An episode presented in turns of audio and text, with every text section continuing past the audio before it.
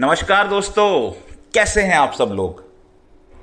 तो आज जो हम बात करने जा रहे हैं टॉपिक है सीरियसनेस सीरियसनेस एक स्टेट ऑफ़ माइंड है, मनोदशा है।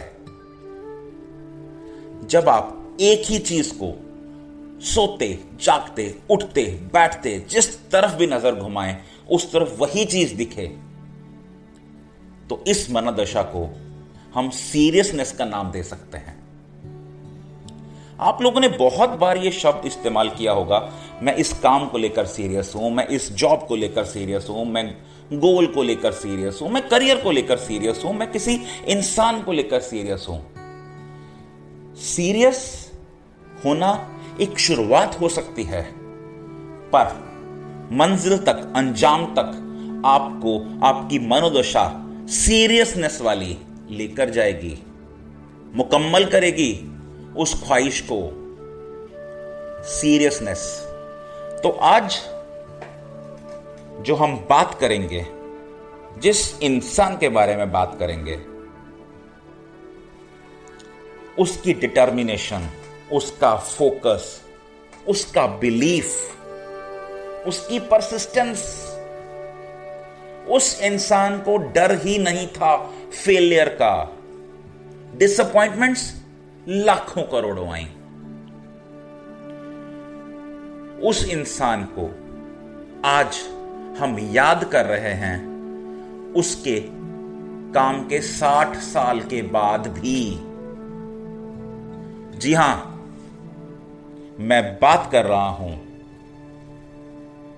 कि आसिफ की जिसने हिंदुस्तान का क्या, दुनिया का महानतम शाहकार, दुनिया की महानतम फ़िल्म बना दी थी, मुगले आज़म। आज जब हम सोचते हैं अल्फोंसो कोरियन के बारे में, जिसने ग्रेविटी मूवी बनाई, क्या गजब का काम किया था। जेम्स कैमरून के बारे में, जिसने 10 साल तक 3D कैमरा का आविष्कार करने में लगाए क्योंकि उसको एविटर बनानी थी। या रिचर्ड लिंकलेटर जिसने 12 साल लगाए बॉयहुड बनाने में बट उनसे भी दशकों पहले एक इंसान था जिसने मुगल आज़म बना दी, उसका ऑब्सेशन उसका पैशन और उसकी सीरियसनेस ने परफेक्शन को एक अलग ही लेवल दे दिया। अलग। वो उस इंसान ने अपनी ज़िंदगी में दो ही फ़िल्में बनाई। फूल एंड मुगले आज़म। और वो इंसान सिर्फ़ 49 इयर्स तक ज़िंदा रहा। और उसमें से 14 साल उसने एक ही फ़िल्म को दिए करीब करीब वन थर्ड अपनी ज़िंदगी का एक फ़िल्म के नाम लगा दिया और जबकि पता भी नहीं था ये हिट होगी कि नहीं होगी। नो फियर कोई डर नहीं। बट जिस सीरियसनेस से उसने इस चौदह साल को जिया एक एक पल मुगल आज़म मुगल आज़म मुगल आज़म और उसने उस फ़िल्म के किरदारों को ज़िंदा रहते ही लीजेंड बना दिया।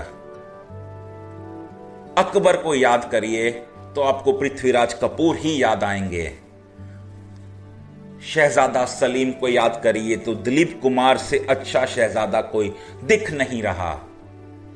मधुबाला बे इंतहा खूबसूरत, गजब अनारकली बनाए।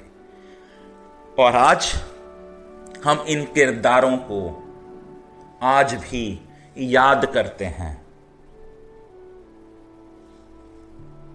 इस फ़िल्म को, इसकी शुरुआत ही प्रॉब्लम से हुई। इस फ़िल्म को बनाने के लिए जो बजट तय हुआ, उस बजट के लिए कोई फाइनेंसर ही नहीं मिला। के आसिफ दर दर भटका, किराए के घर में रहता था, चप्पल पहनता था, ज़मीन पे सोता था। बट फ़िल्म के लिए उसका जो पैशन था, जो पागलपन था, और जो सोच थी, और जो सीरियसनेस थी कि मैं एक शाहकार बनाना चाहता हूँ, वो उसको हर दरवाजे पर लेके गई। और कहते हैं, जब गोल से इश्क हो जाता है ना तो खुदा को नीचे आना पड़ता है आपका गोल पूरा करने के लिए तो उसने शाहपुर जी पोलान जी को भेजा इस फ़िल्म को फाइनांस करने के लिए। और शाहपुर जी पोलान जी ने मिलकर के आसिफ के साथ इस फ़िल्म को बनाया। इस फ़िल्म में कुछ खासियतें हैं। इस फ़िल्म को बनाने में डेढ़ करोड़ रुपया लगा 1.5 करोड़। उस टाइम पे फ़िल्म पाँच छह लाख में बनती थी और ये बनी डेढ़ करोड़ में। और पता है आपको कितना बिज़नेस किया इस फ़िल्म ने? 11 करोड़। अगर मैं आज कैलकुलेट करूँ 2020 में तो इसकी आज की वर्थ बनती है 2000 करोड़। अपनी आज की सबसे सुपरहिट, डोपरहिट ब्लॉकबस्टर फ़िल्मों से कहीं कहीं कहीं ज़्यादा। और क्यों हुआ ऐसा? एक गाना जो आज भी हर लवर के लिए सबसे बड़ा एंथम है। जब प्यार किया तो डरना क्या? उस गाने को शूट करने के लिए दस लाख का खर्चा किया था। इतने में दो फ़िल्में बनती थीं। इस गाने को 105 बार लिखा गया कि ऐसे बोले, मज़ा नहीं आ रहा है। इश्क नहीं दिख रहा है। 105 बार लिखा गया और फिर इस गाने ने इतिहास बनाया। पर्दा नहीं जब कोई खुदा से, बंदों से पर्दा करना क्या? खूबसूरत लिखा। इस फ़िल्म के लिए क्राउन कोल्हापुर से आए। वेपन राजस्थान के आयरन स्मिथ से बनवाए गए। सुनार हैदराबाद से लाए गए। दर्जी दिल्ली से लाए गए। एम्ब्रॉयडरी सूरत से करवाई गई। हर सीन को तीन तीन बार शूट किया कि लिप सिंकिंग में दिक्कत ना हो जाए। लता जी ने गाना, बाथरूम में गाया। सो दैट इफ़ेक्ट आए, उस टाइम पे कौन से साउंड इफेक्ट्स थे? लड़ाई के लिए जो सलीम और बादशाह अकबर के बीच में हुई थी 2000 कैमल्स 4000 घोड़े और 8000 सैनिक। और सैनिक भी कौन? के आसिफ ने डिफेंस मिनिस्टर से अप्रूवल लेकर हिंदुस्तानी फौज को इस युद्ध में सैनिक बनाया सो so दैट वो लड़ते हुए रियल लगे। सीरियसनेस इन द माइंड पता नहीं था आउटपुट क्या होगा। इस फ़िल्म में जोधाबाई एक कृष्ण जी की मूर्ति को झूला झुलाती हैं। वो खालिस सोने की बनाई गई। क्यों? Seriousness in the mind Sheesh Mahal जिसमें ये गाना फिल्माया गया, ये प्यार किया तो डरना क्या, वो इंदौर में शूट होना था। इंदौर ने परमिशन नहीं दिया। के आसी बोले नो वरीज उसने खुद का शीश महल बनाया, दो साल लगाकर। और कहते हैं, जितने में वो शीश महल बना, उतने में एक्चुअल शीश महल नहीं बना था। कमाल है ना? उस शीश महल में बेल्जियम से शीशे लगाए गए, बेल्जियम से मंगवाकर। इंडियन शीशा उस टाइम पे उतना रिफ्लेक्ट नहीं करता था। बेल्जियम से मंगवाया गया शीशा।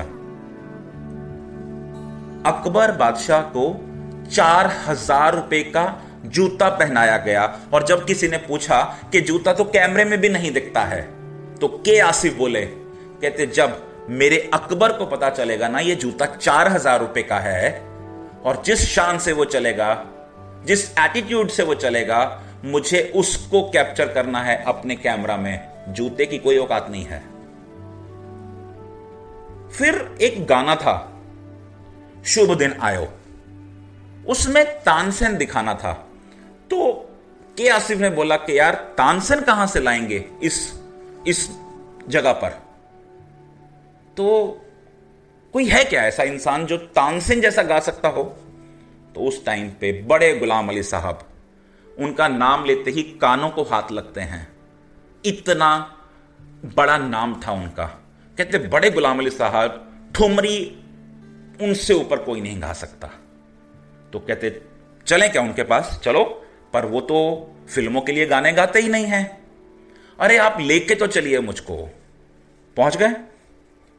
अब के आसिफ सिगरेट पीते थे और सिगरेट की ऐश को झटकने के लिए चुटकी मारते थे। तो बैठे गुलाम अली साहब के सामने, बड़े गुलाम अली साहब। बड़े गुलाम अली साहब ने बहुत समझाया उनको कि मैं फ़िल्मों के लिए गाना नहीं गाता हूँ, पर के आसिफ तो मानने वाले नहीं। बोले, बड़े गुलाम अली साहब, गाना तो आप ही गाएँगे।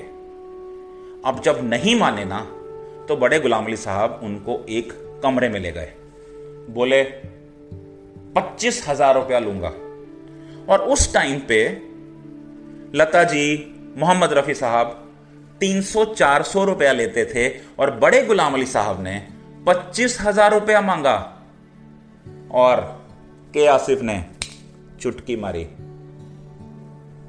जेब में हाथ डाला, दस हज़ार की गट्टी निकाली और बोला, बड़े गुलाम अली साहब, गाना तो आप ही गाएँगे और एक नहीं, दो गाने गाएँगे। पचास हज़ार रुपया बड़े गुलाम अली साहब को दिया गया सिर्फ़ दो गानों के लिए। तो सीरियसनेस आपको अलग ही लेवल पे ले जाती है। फ़िल्म में मधुबाला जी के पिताजी काफ़ी ज़्यादा विज़िट करते थे। उनको मैनेज करने के लिए के आसिफ ने एक बंदा हायर किया जो उनके साथ सिर्फ़ रमी खेलता रहे सो दैट वो फ़िल्म में डिस्टर्ब ना हो। अब इस फ़िल्म को बनाने के लिए क्या प्रॉब्लम नहीं आए? प्रॉब्लम ही प्रॉब्लम थे। बजट चौदह साल तक आर्टिस्ट को अरेंज करके रखना, संभालना। प्रोड्यूसर ने कितनी बार हाथ खींचा? सोहराब मोदी को बीच में लाया गया कि वो डायरेक्ट करें फ़िल्म को। लोगों ने बोला, ये फ़िल्म नहीं चलने वाली। बट के आसिफ जिद कहा मानने वाले थे वो। जब फ़िल्म बनी ना तो फ़िल्म थ्री मिलियन फीट उसकी रील थी, लंबाई उसकी। अगर इसको किलोमीटर्स में कन्वर्ट करूँ तो करीब 914 किलोमीटर लंबी रील बनी और उसके बाद उसको एडिट किया गया। और 194 मिनट्स का एक अद्भुत, अकल्पनीय शाहकार बनाया मुगल आज़म। उसके लॉन्च पे प्रीमियर पे, हाथी पे प्रिंट लाया गया। कैन यू बिलीव बाहर थिएटर के, मराठा मंदिर के बाहर दो तीन लाख लोग खड़े थे पिछले तीन चार दिन से। अपने बिस्तर के साथ के पता नहीं कितने दिन वेट करना पड़ेगा इस फ़िल्म को देखने के लिए। ऐसा क्रेज बनाया इस फ़िल्म ने। और फिर इस फ़िल्म ने जो इतिहास रचा। सोचिए, आज भी सबसे बेहतरीन फ़िल्म कोई कही जाती है, इंडिया की ग्रेटेस्ट तो वो मुगले आज़म है।